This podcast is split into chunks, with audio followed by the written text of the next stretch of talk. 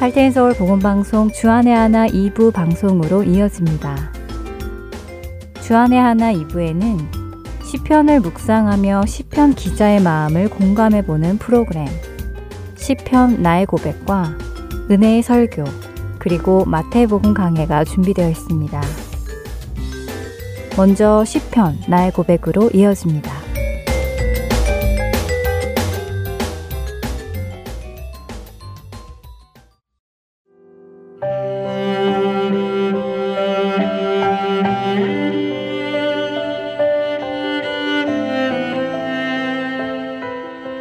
애청자 여러분 안녕하세요. 주님께 자신의 마음을 고백하는 시간.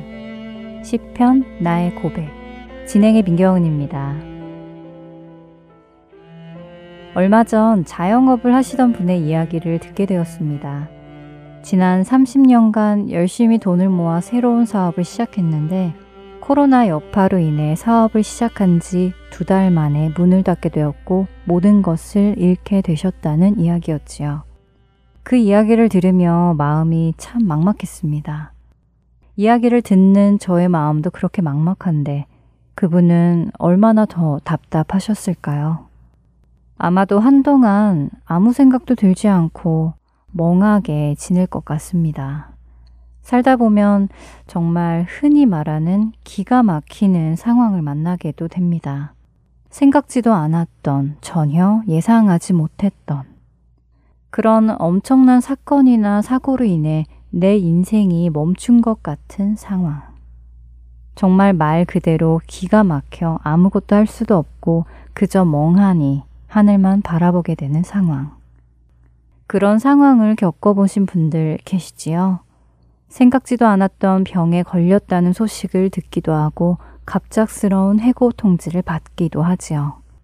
착하게만 생각했던 자녀가 큰 문제에 빠지기도 하고 가정의 문제, 이민자의 신분 문제, 억울한 누명을 쓰기도 하고 철석같이 믿었던 사람에게 배신을 당해 본 적도 있지 않으셨나요?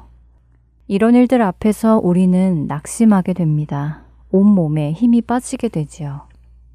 그런데 이런 문제 앞에서 우리는 어떻게 해야 할까요? 어떻게 그 일을 풀어나갈 수 있을까요? 어떤 분이 그러시더라고요. 이사여서 41장 10절의 말씀. 두려워하지 말라 내가 너와 함께함이라. 놀라지 말라 나는 내 하나님이 됨이라. 내가 너를 굳세게 하리라. 참으로 너를 도와주리라. 참으로 나의 의로운 오른손으로 너를 붙들리라. 라고 하시는 그 말씀이 아무에게나 힘이 되는 말씀은 아니라고요. 정말 두렵고 놀라운 일 앞에서 다리에 힘이 풀리고 그 어디에서도 도움을 구할 수 없는 처지에 있는 낙심하고 있는 사람에게만 힘이 되는 말씀이라고요. 생각해보니 그런 것 같습니다. 우리가 평안할 때, 모든 것이 순조롭고 평탄할 때, 두려워할 것이 없는 그때, 그때는 하나님께서 두려워 말라라고 하신다 해도 그 말씀이 그렇게 깊게 다가올 것 같지는 않습니다. 그렇기에 우리가 정말 두렵고 놀라운 일, 기가 막혀 온몸에 힘이 빠지고 아무것도 할 수 없을 것만 같은 바로 그때, 바로 그때 하나님의 말씀을 읽어야 하지 않을까요? 바로 그때가 하나님의 말씀이 가장 크게 그리고 깊이 실질적으로 다가오지 않을까요?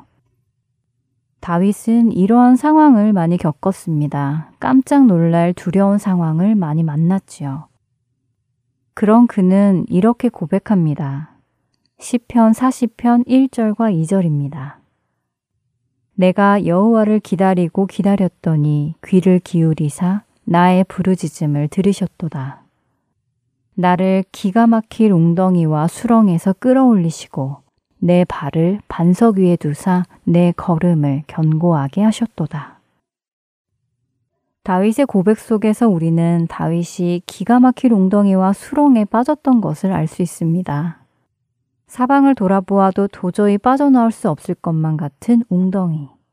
나오려고 발버둥 치면 오히려 나를 더 깊이 끌고 들어가는 수렁 속에서 그가 할 수 있는 일은 아무것도 없었지요. 그래서 그는 여호와를 기다리고 기다렸다고 고백합니다. 기다리고 기다렸다는 히브리어는 카바라는 말의 두 번 반복으로 간절히 자신의 모든 마음을 모아 기다렸다는 의미입니다. 그렇게 간절히 기다리고 기다렸더니 하나님께서는 그의 간절함에 귀를 기울이시고 그의 부르짖음을 들어주셨다고 다윗은 고백합니다. 그리고는 기가 막힐 웅덩이와 수렁에서 끌어올려 주셨다고 하지요. 그의 발은 더 이상 웅덩이와 수렁에 있지 않았습니다. 주님께서 그의 두 발을 반석 위에 두셨기 때문인데요.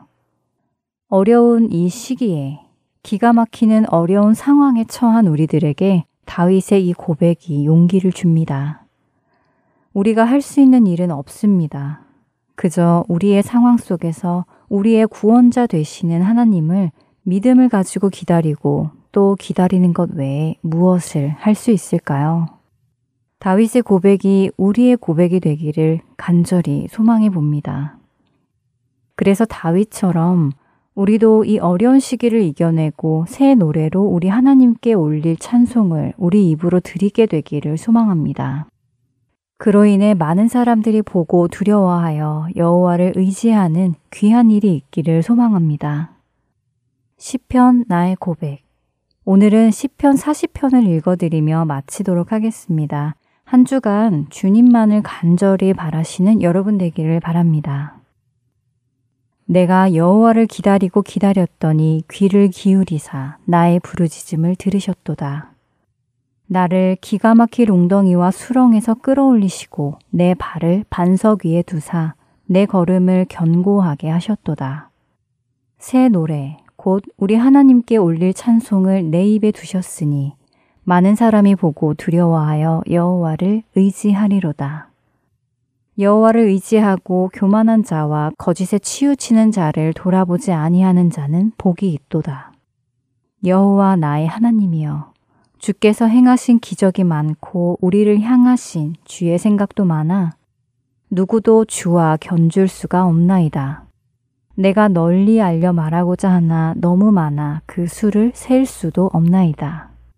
주께서 내 귀를 통하여 내게 들려 주시기를 제사와 예물을 기뻐하지 아니하시며 번제와 속죄제를 요구하지 아니하신다 하신지라. 그때 내가 말하기를 내가 왔나이다. 나를 가리켜 기록한 것이 두루마리 책에 있나이다. 나의 하나님이여 내가 주의 뜻 행하기를 즐기오니 주의 법이 나의 심중에 있나이다 하였나이다. 내가 많은 회중 가운데에서 의의 기쁜 소식을 전하였나이다. 여호와여, 내가 내 입술을 닫지 아니할 줄을 주께서 아시나이다. 내가 주의 공의를 내 심중에 숨기지 아니하고 주의 성실과 구원을 선포하였으며 내가 주의 인자와 진리를 많은 회중 가운데에서 감추지 아니하였나이다. 여호와여, 주의 긍휼을 내게서 거두지 마시고 주의 인자와 진리로 나를 항상 보호하소서. 수많은 재앙이 나를 둘러싸고 나의 죄악이 나를 덮침으로 우러러 볼 수도 없으며 죄가 나의 머리털보다 많으므로 내가 낙심하였음이니이다. 여호와여 은총을 베푸사 나를 구원하소서. 여호와여 속히 나를 도우소서. 내 생명을 찾아 멸하려 하는 자는 다 수치와 낭패를 당하게 하시며 나의 해를 기뻐하는 자는 다 물러가 욕을 당하게 하소서. 나를 향하여 하하하하 하며 조소하는 자들이 자기 수치로 말미암아 놀라게 하소서. 주를 찾는 자는 다 주 안에서 즐거워하고 기뻐하게 하시며 주의 구원을 사랑하는 자는 항상 말하기를 여호와는 위대하시다 하게 하소서. 나는 가난하고 궁핍하오나 주께서는 나를 생각하시오니 주는 나의 도움이시요 나를 건지시는 이시라. 나의 하나님이여 지체하지 마소서.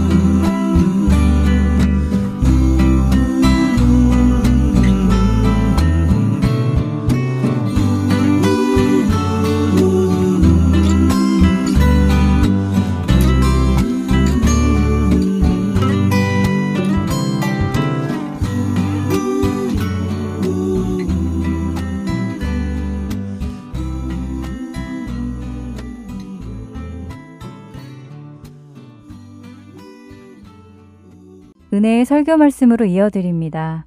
오늘은 캐나다 밴쿠버 그레이스 한인교회 박신일 목사님께서 출애굽기 29장 43절에서 46절까지의 본문으로 내가 거기서 만나리니 라는 주제의 말씀 전해 주십니다. 은혜 시간 되시길 바랍니다.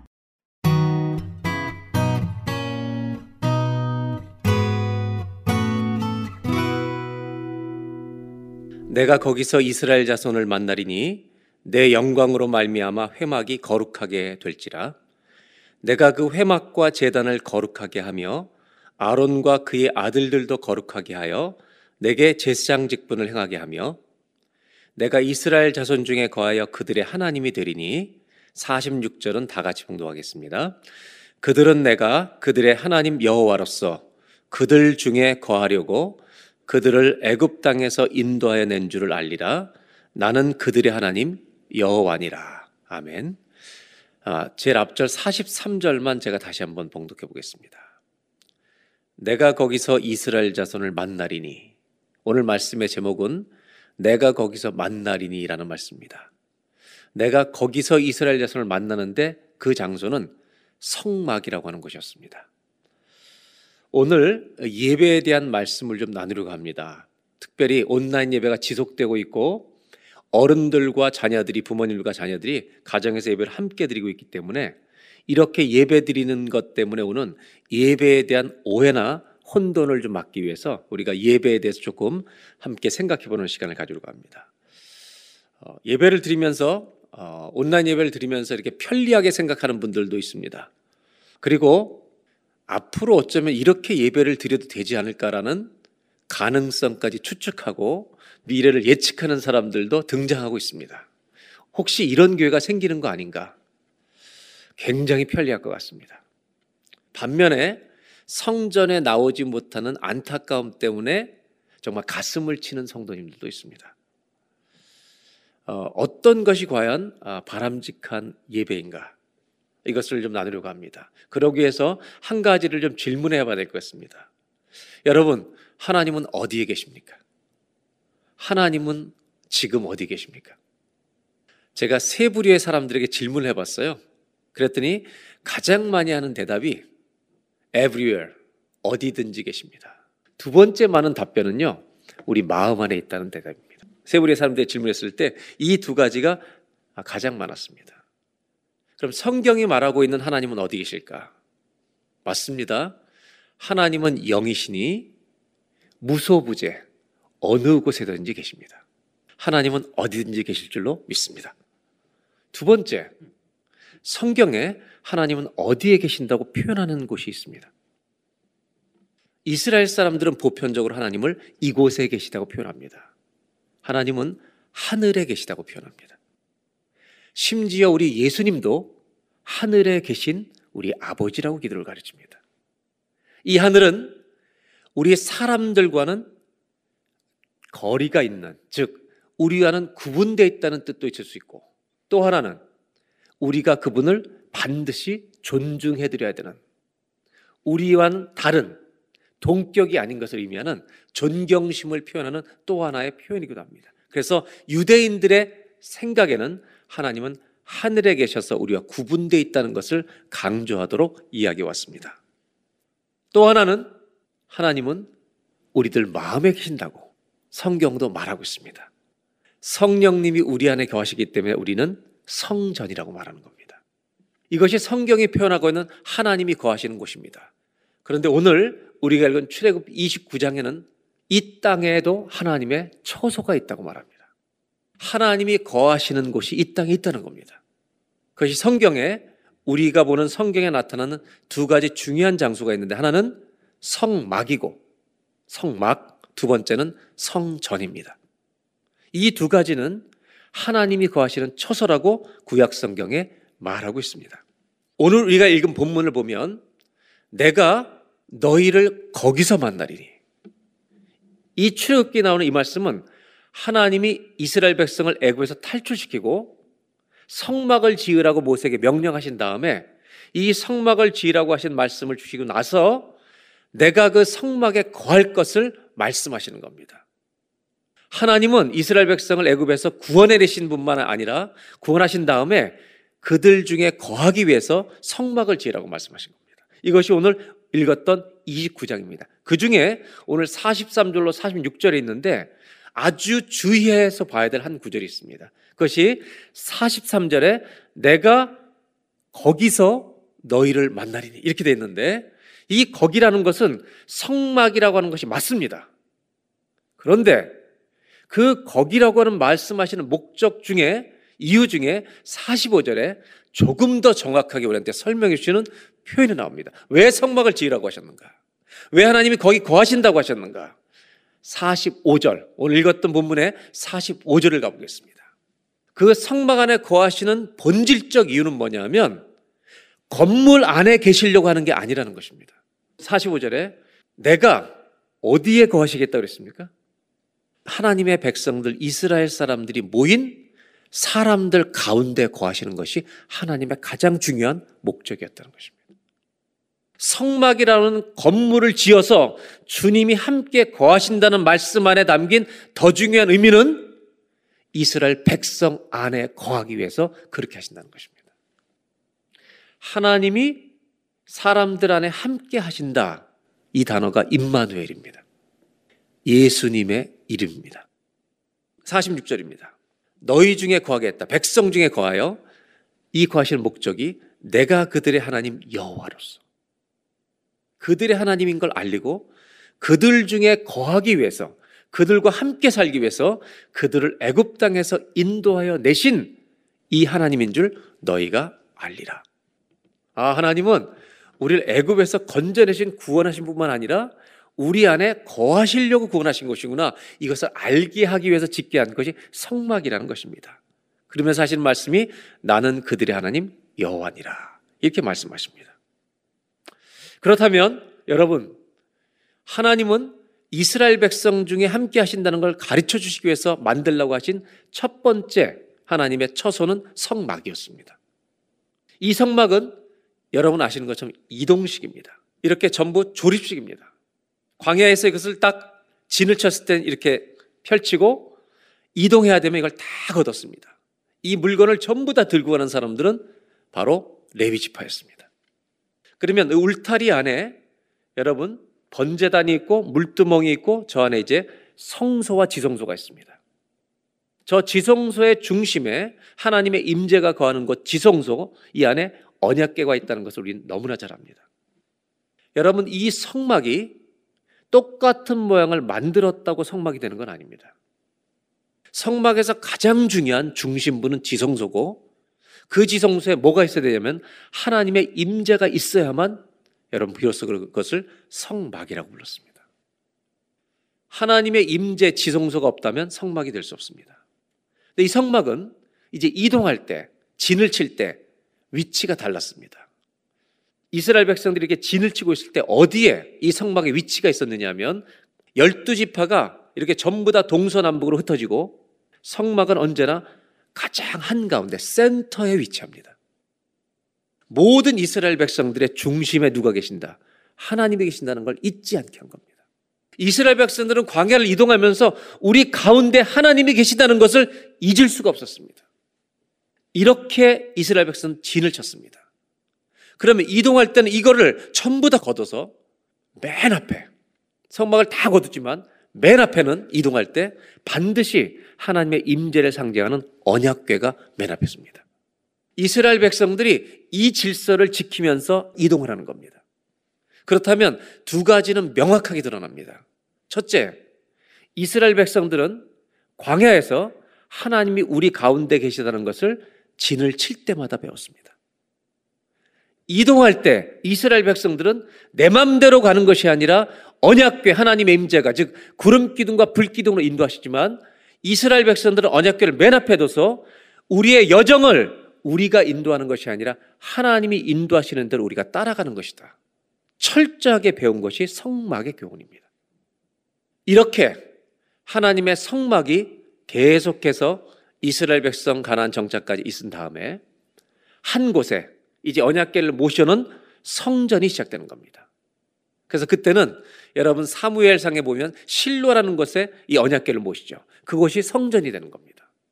그때부터는 한 곳에 정착이 되기 시작합니다.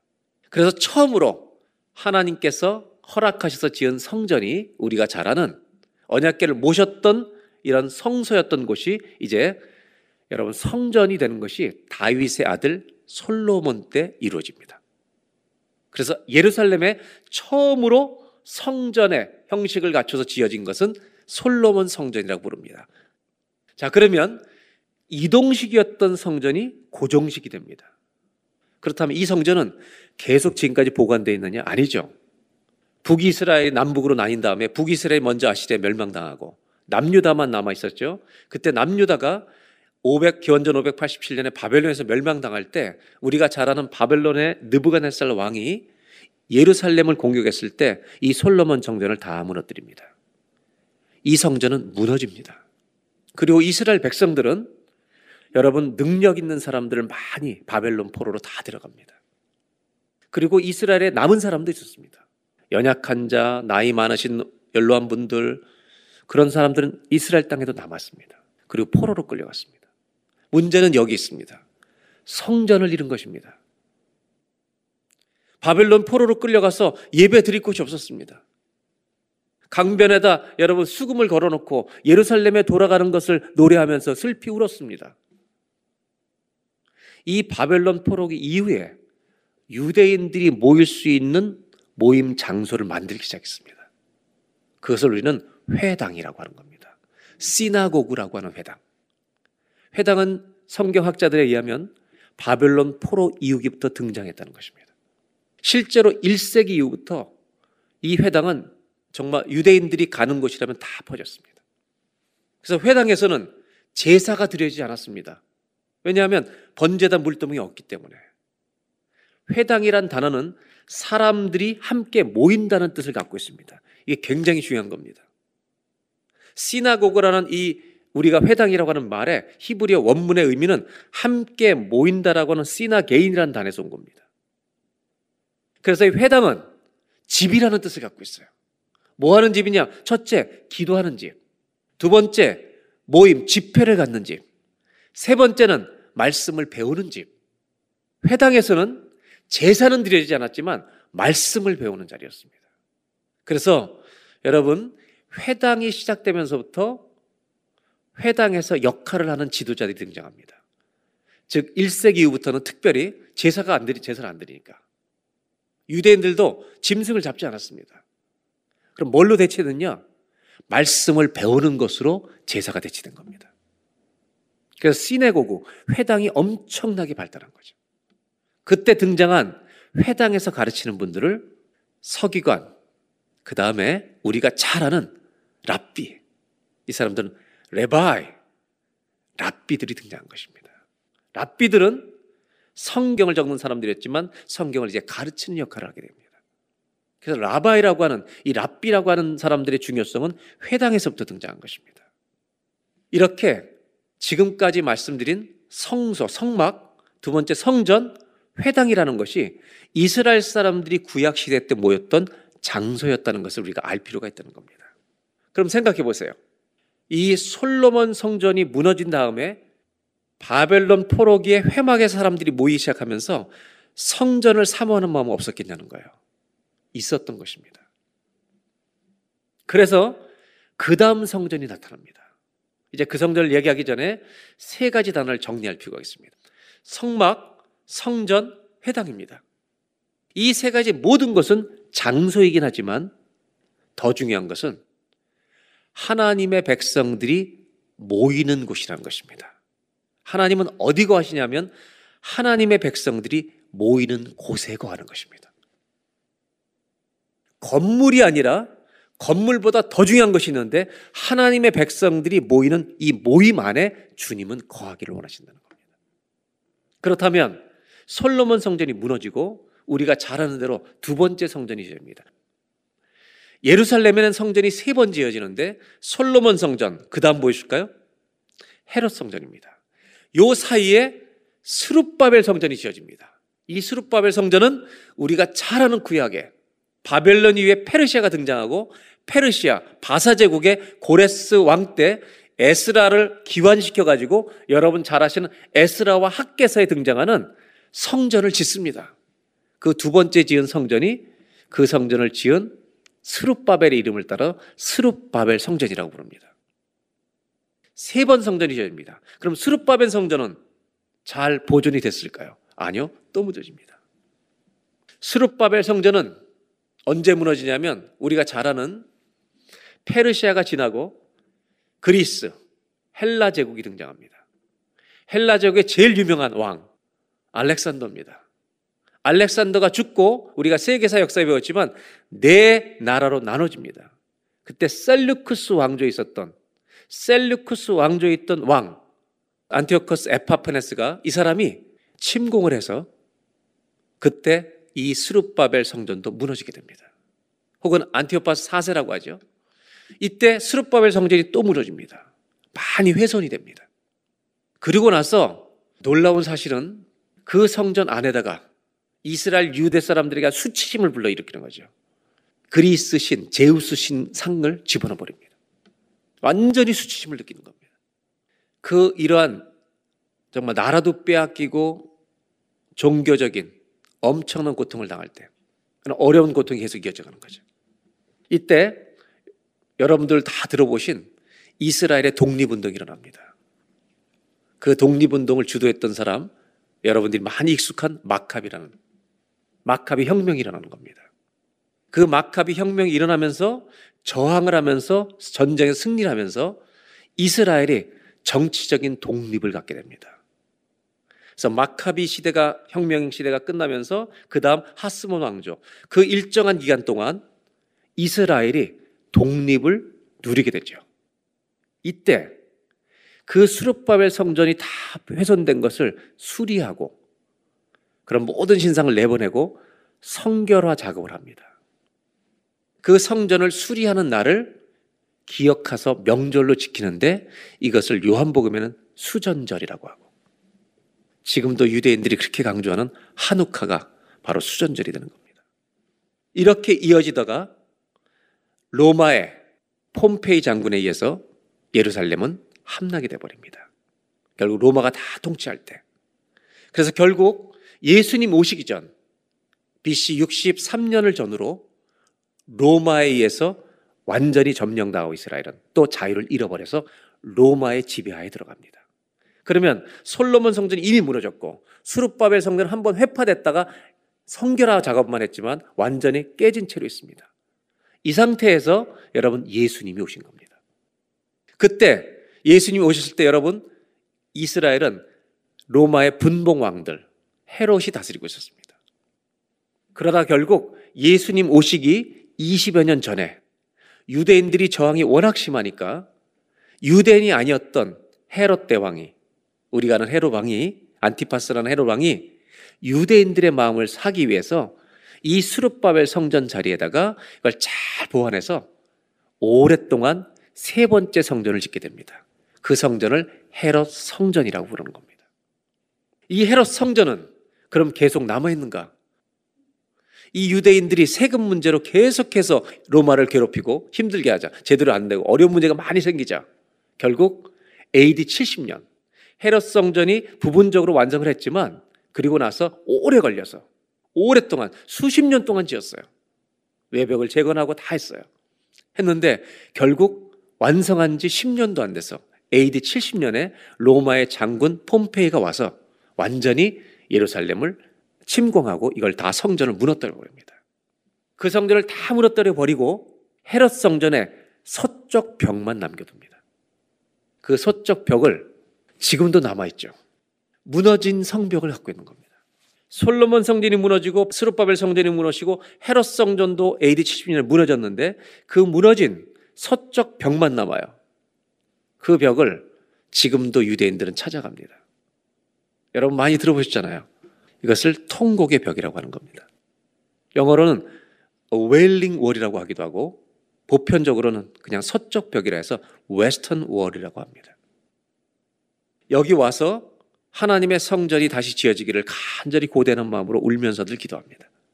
이것을 우리는 통곡의 벽이라고 합니다. 자, 오늘 우리가 예배를 말씀드리려고 하는데 이 역사를 모르면 예배를 온전히 이해하기가 어렵습니다.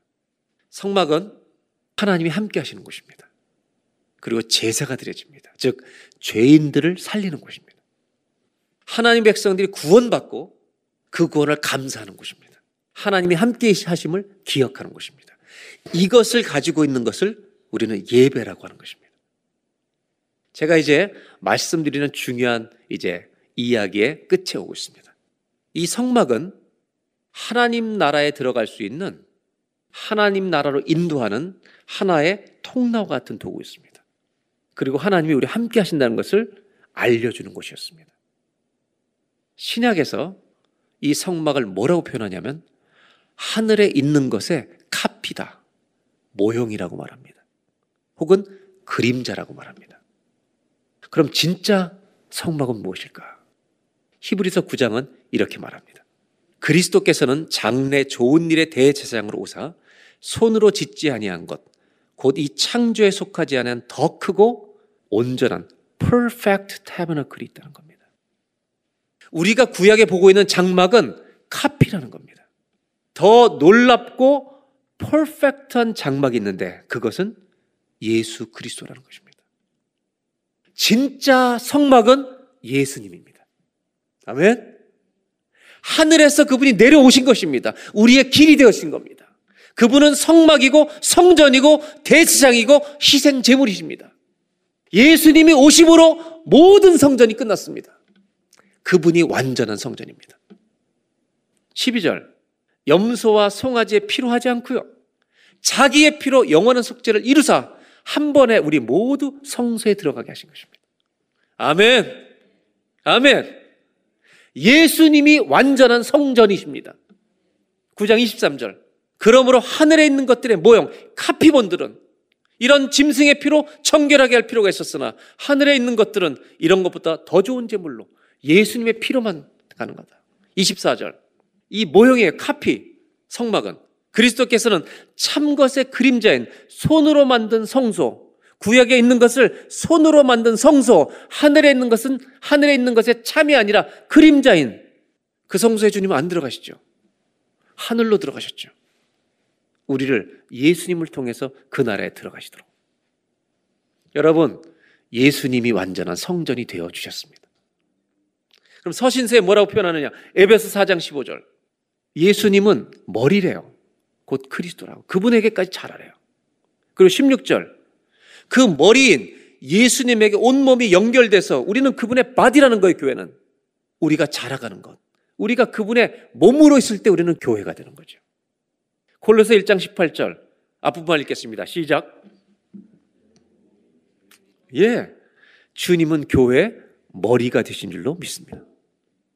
그렇다면 뭐가 성전입니까? 건물이 성전이 아니라 성도들이 성전이라는 걸 잊지 마시기 바랍니다.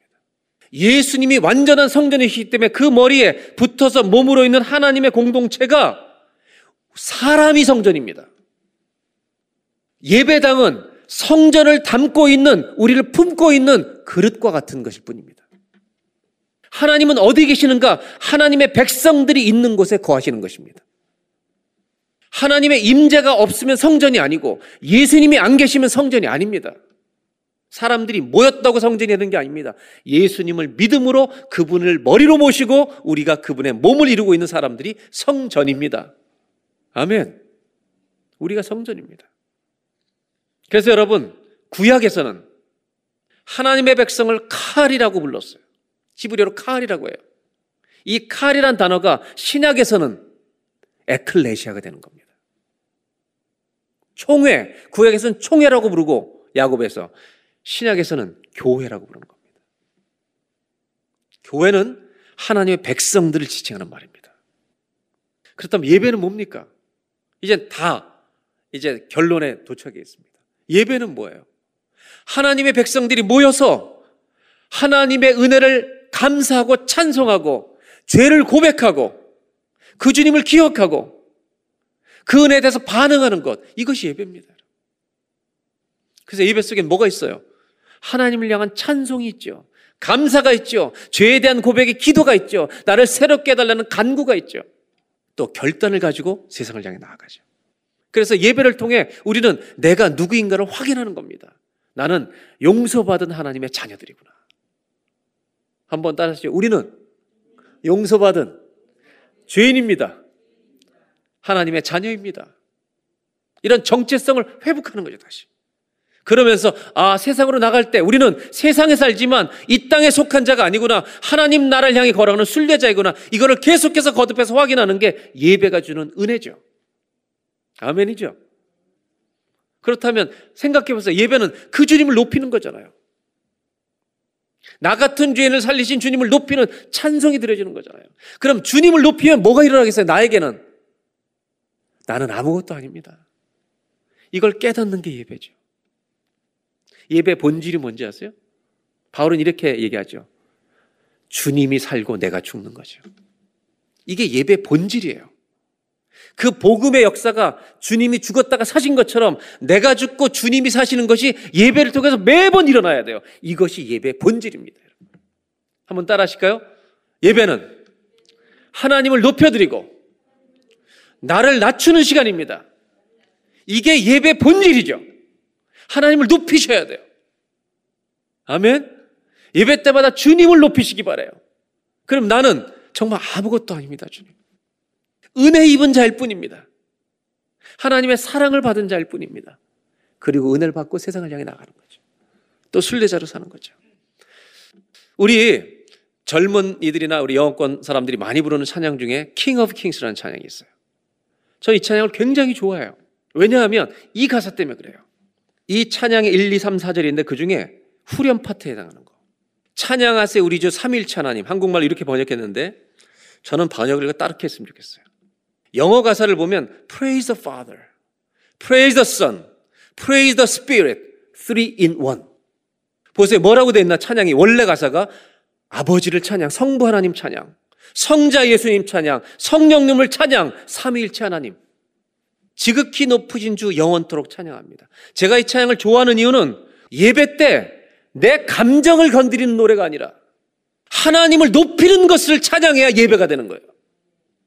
이런 하나님을 높이는 찬양을 다 드리고 그 다음에 우리의 죄성을 고백하고 우리의 감정을 노래하고 하는 건 괜찮아요.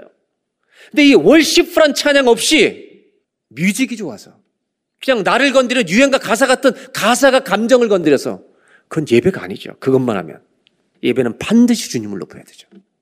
우리 찬송가 중에 거룩 거룩 거룩 전능하신 주님. 이른 아침 우리 주를 찬송합니다. 주님을 찬송해야 예배가 되는 거죠. 아무리 나이가 어려도 주님을 월시풀하게 올려드리는 찬양을 불러야죠. 왜? 예배는 그것이 너무 중요한 것이기 때문에. 그럼 초대교 예배는 어떻게 드렸을까? 초대교 예배는요, 세 군데서 드렸어요. 사도행전 2장에 보면 성전이 있었어요. 사람들이 모이는 성전이 있었어요. 그 다음에 유대인들이 모이는 회당이 있었어요. 그리고 골로새 보면 초대교회 다 마찬가지죠. 사도행전도 마찬가지고 다 집에서 모였죠. 혼동하시지 말 것은 집에서 모였다는 말은 우리 가족만 예배드린 게 아니죠. 그 마을의 사람들이 함께 모여서 예배드렸다는 거죠. 여러분, 유대인들조차도 회당이 등장하면서 제사가 없어졌어요. 기독교 역사를 보면 아주 유명한 지도자가 이 모든 어, 가르침을 제사로 대체시켰어요. 예수를 믿는 초대교회 성도들은 세 군데서 모였어요. 그러면서 우리가 잘 아는 대로 1세기를 지나면서 안식일 개념이 없어지고 주님의 부활하신 주일 예배가 다 보편화된 거죠. 이것을 주일 공예배, Sunday public worship이라고 하는 거죠. 이 Sunday public worship이라는 것은 초대교회 때 어떤 용어로 쓰여졌냐면 Sunday corporate, corporate, corporate worship이라고 했어요. 이건 주일 공중 예배예요. 이것은 무슨 말이냐? 개인이 드리는 예배가 아니란 말이에요. 주일 예배는 공 예배는요. 개인을 무시하는 게 아니에요. 한 사람 한 사람이 은혜 받는 걸 사모하지만 새로워지는 걸 기대하지만 함께 모여드리는 예배가 주일 공중 예배였다는 거예요. 함께 드리는 것만이 주일 공중 예배죠. 그렇다면 여러분 오늘 우리가 드리고 있는 온라인 예배는 여러분 주일 공중 예배에 대체할 수 있는 예배가 아니에요. 바꿔버릴 수 없어요. 이 코로나 바이러스라는 사람의 생명을 뺏어가는 질병 때문에 임시로 템포리로 우리가 템포리로 임시로 드리고 있는 예배일 뿐이죠. 이것이 앞으로 예배를 대체한다. 아닙니다, 여러분. 나는 이게 편해. 여러분 아무리 우기도 안 됩니다. 물론 특별한 선교지 아무도 예배될 수 있는 곳이 없어요. 병이 들어서 교회 갈 수가 없어요. 그런 분들은 특별한 상황에서 병원에서 선교지에서 가족 밖에 예배를 못 드려요. 그렇게 드릴 수 예배는 그것이 주일 예배가 되는 거죠. 예외는 될 수 있지만 공식적인 주일 공중 예배는요, 함께 드리는 것입니다. 얼굴과 얼굴을 맞대고 하나님과 함께 찬송하고 함께 기도하고 이 함께가 왜 중요한가? 사도행전 16장에 보면 빌립보 교회가 나오죠. 바울이 전도하죠. 루디아가 먼저 만나죠. 그 빌립보에서 귀신 들린 여종을 복음을 전하죠. 그래서 점치던 여종이 병이 나버려요. 점을 못 쳐요. 그래서 고소해서 바울과 실력을 감옥 갇히죠. 로마의 간수가 그를 지키고 있다가 여러분 예수를 믿게 되죠. 빌립보 교회를 보면 부자였던 루디아, 가난했던 귀신들 여종 슬레이브, 이들을 통치했던 로마의 간수, 이 세 사람이 국적도 다르고 신분도 다른데 전부 다 한 교회 창립 멤버가 돼 버려요. 여러분, 교회가 함께라는 말이 놀라운 것은 전혀 다른 사람들이 하나가 되는 거예요, 예수 안에서. 원수처럼 지내던 사람이 예배드리다가 합쳐지는 거예요. 이것이 예배죠. 함께는 예수님 때문에 연합이 일어나는 거예요. 함께 모이면요. 낙심한 사람이 믿음으로 반응하는 사람 보고 일어나는 거예요. 함께가 가지는 힘이 있어요. 저는 교인들을 신방할 때도 마찬가지예요. 너무나 고통 중에 있는 분인데 믿음으로 살아요. 저는 그분을 보면서 제 생각에 저희 부부는 그럴 때가 많아요. 우리가 저 상황에 있으면 저렇게 못했을 거다. 근데 그분을 보고 우리 믿음이 일어나는 거예요. 함께 예배할 때 여러분 쓰러졌던 자들을 일으키는 은혜를 하나님이 주시는 거예요. 이게 주일 예배의 힘이에요. 절대로 잊지 마세요. 마지막 정리합니다. 온라인 예배를 드리니까 편하니까 온라인 예배를 드리면 우리가 온라인 예배를 드린 사람끼리 공동체가 아닌가? 화상으로 만나니까. 여러분 영지주의가 뭔지 아세요? 나스티시즘. 초대교회 영지주의. 예수님이 인간이 아니다. 인성을 부인하는 거예요. 여러분 화상으로 얼굴을 통해서 비주얼로 보면서 몸은 안 만나고 여러분 우리는 공동체라고 말하면 우린 영지주의자가 될 수 있어요. 마음이 중요하잖아요. 몸도 중요한 거예요. 왜? 인간은 마음만 있는 게 아니에요. 영, 혼, 육이 다 있는 게 인간이에요. 예수님 부활하신 후에 여러분 비주얼 컨퍼런스로 제자를 만나지 않으셨어요. 몸으로 가셨어요. 찔러봐, 만져봐.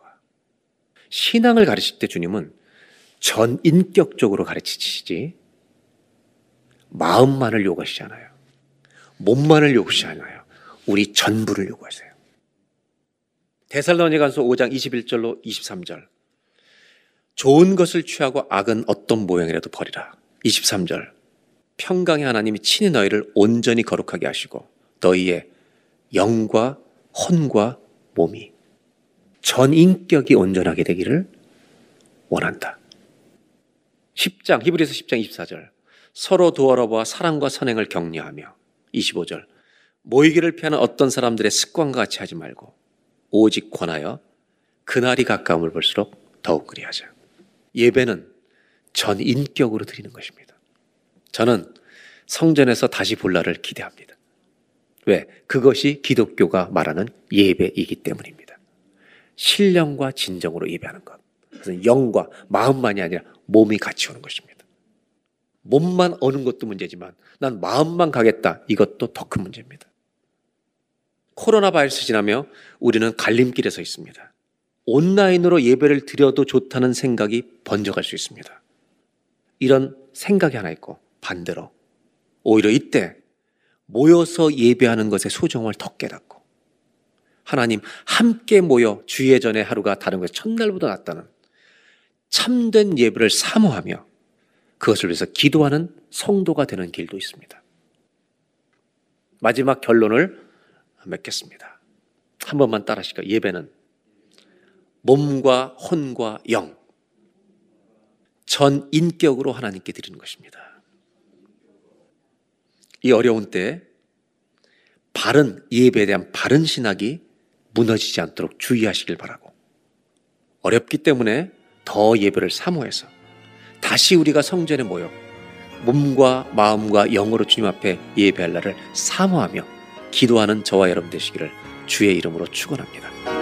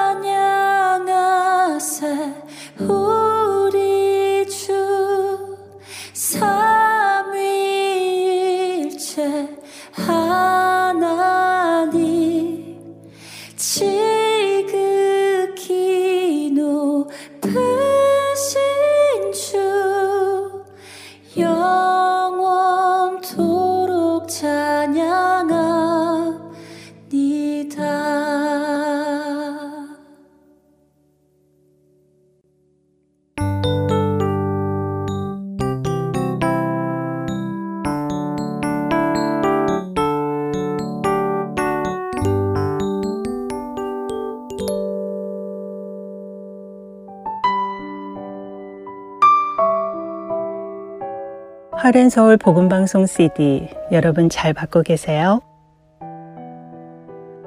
하렌 서울 복음방송 CD는 매주 금요일 이곳 아리조나에서 출발해서 미국 전 지역과 해외로 청취자 여러분들을 찾아갑니다.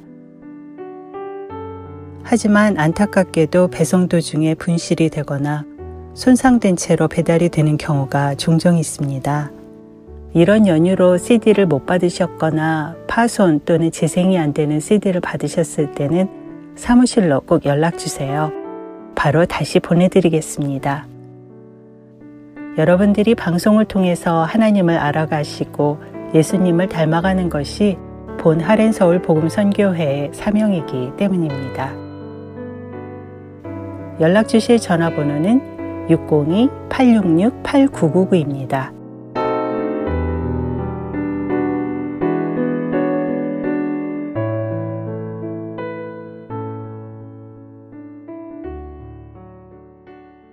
계속해서 마태복음 강해 보내드립니다.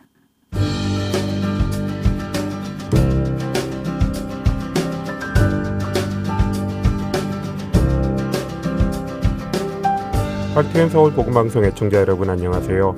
마태복음 강의 김태정 목사입니다. 오늘은 마태복음 19장의 내용을 함께 살펴보도록 하겠습니다. 제일 먼저 등장하는 이야기는 이혼에 관한 이야기인데 3절의 말씀을 읽어보겠습니다. 바리새인들이 예수께 나와 그를 시험하여 이르되 사람이 어떤 이유가 있으면 그 아내를 버리는 것이 옳으니이까 예수님을 시험하기 위해 찾아온 바리새인들이 이혼을 할 수 있는 조건과 그 근거가 무엇인지를 예수님께 묻는 내용입니다. 당시 바리새인들 안에는 이혼에 관하여 두 가지로 의견이 나뉘었는데 샴마이 학파는 배우자의 성적인 문제만이 이혼의 사유가 된다고 해석하였고 힐레락파는 성적인 문제 외에도 이혼의 사유가 된다고 해석하였습니다. 신명기 24장 1절에는 사람이 아내를 맞이하여 데려온 후에 그에게 수치되는 일이 있음을 발견하고 그를 기뻐하지 아니하면 이혼 증서를 써서 그의 손에 주고 그를 자기 집에서 내보낼 것이요라고 기록되어 있는데 이 말씀 중 수치되는 일이 무엇인지에 대한 해석 차이로 의견이 이렇게 나뉘게 된 것이죠. 하지만 예수님은 인간의 기준을 가지고 질문해왔던 바리새인들에게 절대적 기준인 하나님의 말씀으로 대답하셨습니다. 4절에서 6절의 말씀입니다.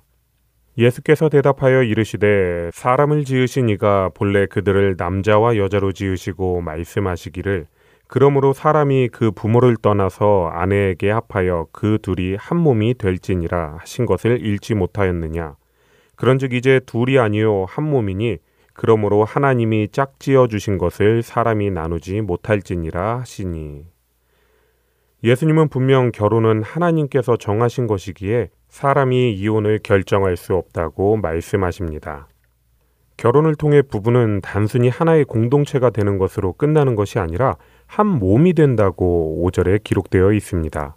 그리고 이것은 하나님께서 만드신 남자와 그로부터 만드신 여자가 결혼을 통해 온전한 한 명의 인격체가 되는 것을 의미합니다. 즉, 부부는 하나님께서 허락하신 단번의 사건으로 인해 그 자체로 하나의 운명을 이루며 다시는 인간이 가를 수 없는 존재가 된 것입니다.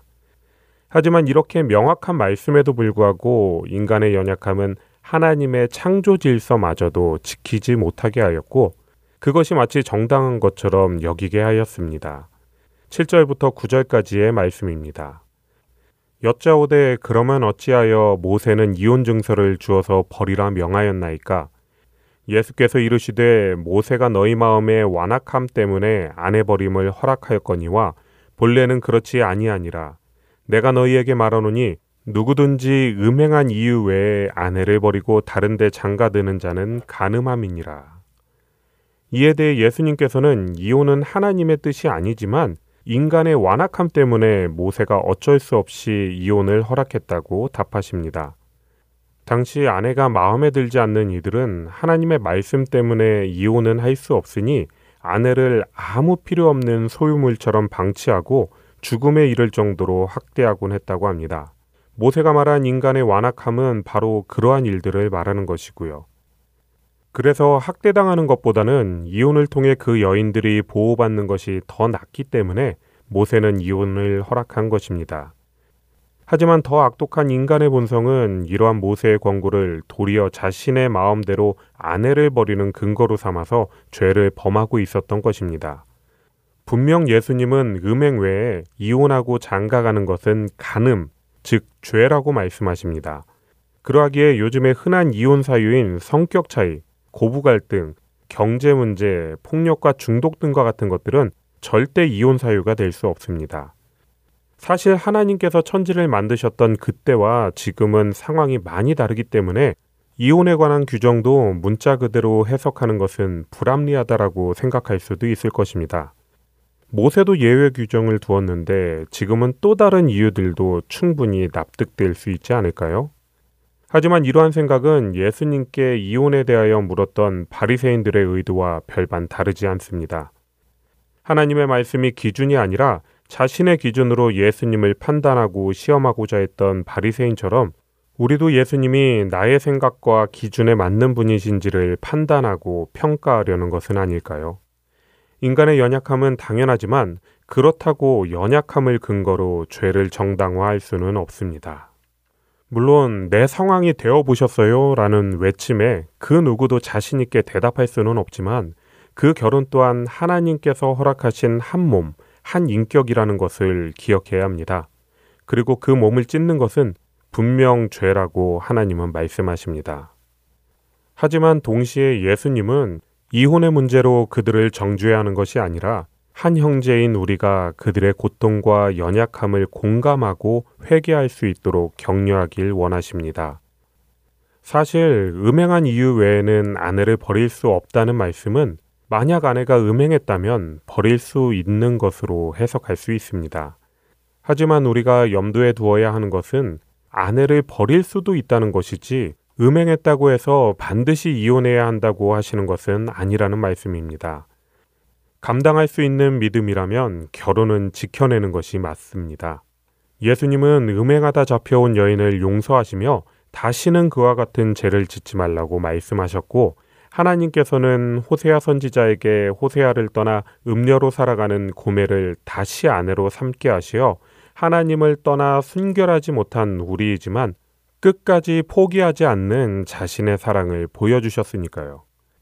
하지만 제자들은 이러한 예수님의 말씀을 듣고 납득하지 못합니다.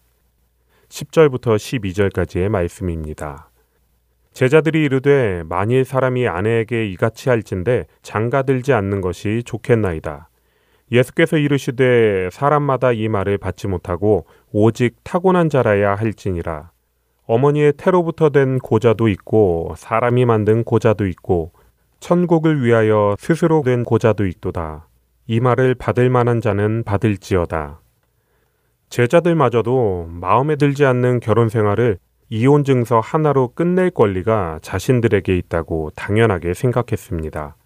만약 그들이 예수님의 말씀에 순종하며 바른 생각으로 반응했다면 이혼이 아니라 건강한 결혼을 다짐했겠지만 이혼할 권리 없는 결혼은 불가능이라고 생각하며 차라리 결혼하지 않는 것이 낫다고 주장합니다. 제자들 또한 인간의 연약함을 보여주고 있는 것이죠. 하지만 예수님은 결혼하지 않는 것 또한 그들의 의지대로 할 수 없다고 말씀하십니다. 남녀가 한 몸을 이루며 사는 것이 창조의 원리이기 때문입니다. 예외로 천국을 위해 스스로 결혼하지 않는 자를 말씀하시는데 이 또한 하나님의 사명이 있는 경우에 가능한 것이라는 사실을 기억해야 합니다. 사명이 없이 자신의 욕심과 생각으로 결혼하지 않는 삶은 오히려 더 많은 정욕으로 인해 넘어질 가능성이 많습니다. 그리고 예수님은 결혼을 하지 않는 것이 더 좋다는 것이 아니라 단지 사명이 다른 것임을 말씀하고 계시는 것입니다. 그리고 그때 한 무리의 어린아이들이 등장합니다. 13절부터 15절까지의 말씀입니다. 그때 사람들이 예수께서 안수하고 기도해 주심을 바라고 어린아이들을 데리고 오매 제자들이 꾸짖건을 예수께서 이르시되 어린아이들을 용납하고 내게 오는 것을 금하지 말라. 천국이 이런 사람의 것이니라 하시고 그들에게 안수하시고 거기를 떠나시니라. 이미 18장에서 어린아이에 관한 이야기가 등장했었고 이와 같이 낮은 자리에까지 낮아지는 겸손한 이들이 천국에 들어갈 수 있는 자라고 예수님은 말씀하셨습니다. 천국은 자신의 사정으로 인해 하나님의 말씀에 예외를 두는 자가 아니라 자신의 것으로 지킬 것이 없는 어린아이와 같은 자들의 것임을 예수님은 말씀하시는 것입니다. 그리고 그러한 겸손함을 기뻐하시며 아이들을 안수해 주신 것이죠. 그리고 이어서 한 부자 청년이 등장합니다. 16절부터 22절의 말씀입니다. 어떤 사람이 죽게 와서 이르되 선생님이여 내가 무슨 선한 일을 하여야 영생을 얻으리이까 예수께서 이르시되 어찌하여 선한 일을 내게 묻느냐? 선한 이는 오직 한 분이시니라. 내가 생명에 들어가려면 계명들을 지키라. 이르되 어느 계명이오니이까? 예수께서 이르시되 살인하지 말라 간음하지 말라 도둑질하지 말라 거짓 증언하지 말라. 내 부모를 공경하라. 내 이웃을 내 자신과 같이 사랑하라 하신 것이니라. 그 청년이 이르되 이 모든 것을 내가 지켰사온데 아직도 무엇이 부족하니이까? 예수께서 이르시되 내가 온전하고자 할진대 가서 내 소유를 팔아 가난한 자들에게 주라. 그리하면 하늘에서 보아가 내게 있으리라. 그리고 와서 나를 따르라 하시니 그 청년이 재물이 많음으로 이 말씀을 듣고 근심하며 가니라. 이 부자 청년은 예수님께 선한 일을 묻지만 예수님은 자신을 낮추시고 선한 분은 오직 하나님 한 분이라고 말씀하십니다. 같은 내용을 기록하고 있는 누가복음 18장에는 선한 선생님이여 라고 기록되어 있는데 이 청년이 진짜 예수님을 선한 분으로 믿었다면 그는 예수님의 말씀에 순종했어야 합니다. 오직 하나님만이 선하시기에 예수님을 선하다고 인정하는 것은 그가 하나님의 아들이시고 그리스도시라는 것을 믿는다는 것이기 때문입니다. 하지만 그는 여전히 자신의 기준을 가지고 영생을 얻으려 했습니다. 율법의 모든 계명을 지키는 것으로 구원을 얻을 수 있다고 생각했던 유대인들처럼 그 청년 또한 계명을 지키는 것으로 구원을 얻고자 했습니다. 하지만 입으로는 모든 계명을 지켰다고 이야기하면서도 여전히 영생에 대한 불안감으로 예수님께 영생 얻는 방법에 대해 묻는 모순을 보게 됩니다. 예수님은 이러한 그에게 자신의 재산을 다 팔아서 가난한 사람들을 돕고 자신을 따르라는 말씀을 통해서 그가 진정으로 의지하고 있는 것이 무엇인지 깨닫게 하십니다. 그는 분명 자신이 하나님의 말씀을 모두 지키고 있다고 생각했지만 그 계명을 명하시는 하나님의 진짜 마음을 알고 하나님께만 행하는 온전한 순종이 아님을 깨닫게 하신 것입니다. 이러한 그의 모습에 예수님은 23절과 같이 말씀하십니다. 예수께서 제자들에게 이르시되 내가 진실로 너희에게 이르노니 부자는 천국에 들어가기가 어려우니라. 사실 구약 말씀 가운데 하나님께 순종하고 잘 믿는 자에게 주어지는 축복들이 있습니다.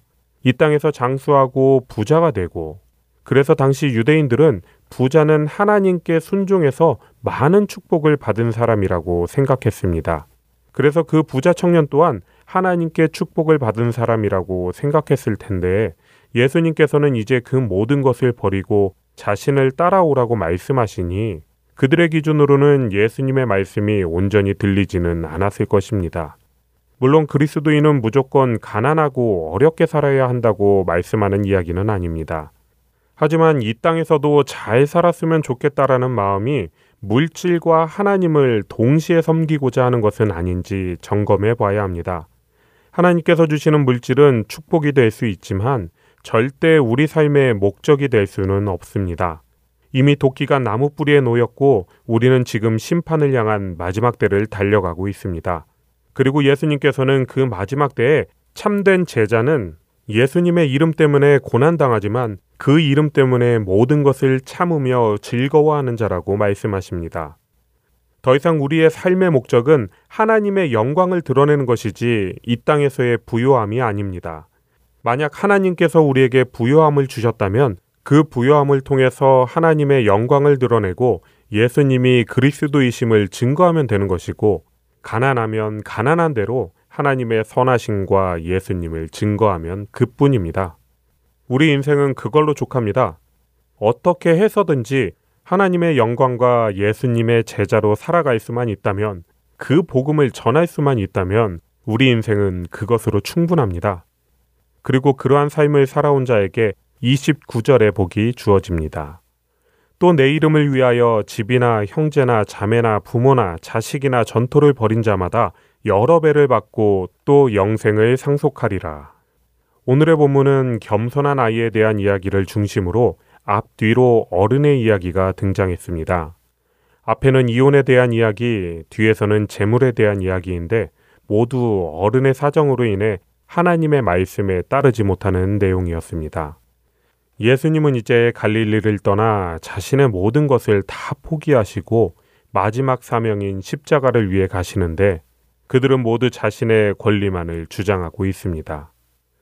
어른들의 사정이라는 것으로 살기 위해선 어쩔 수 없다며 하나님의 말씀 위에 자신을 두었습니다.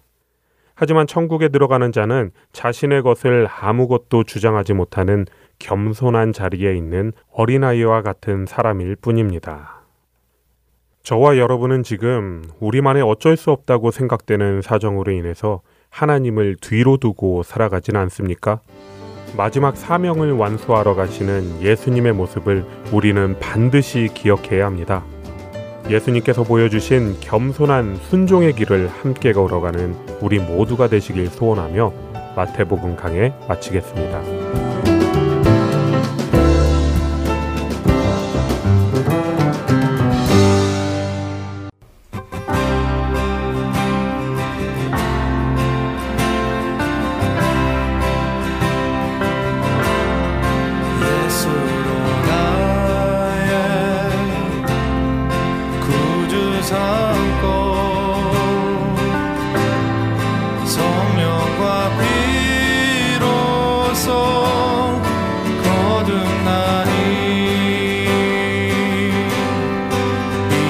sung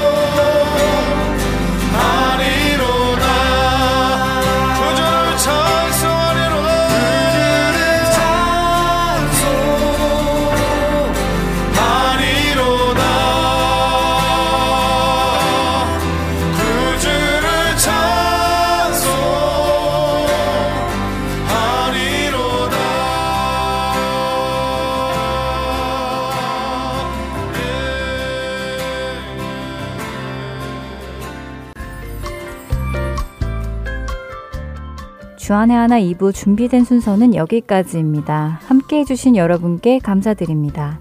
다음 시간에 뵙겠습니다. 안녕히 계십시오.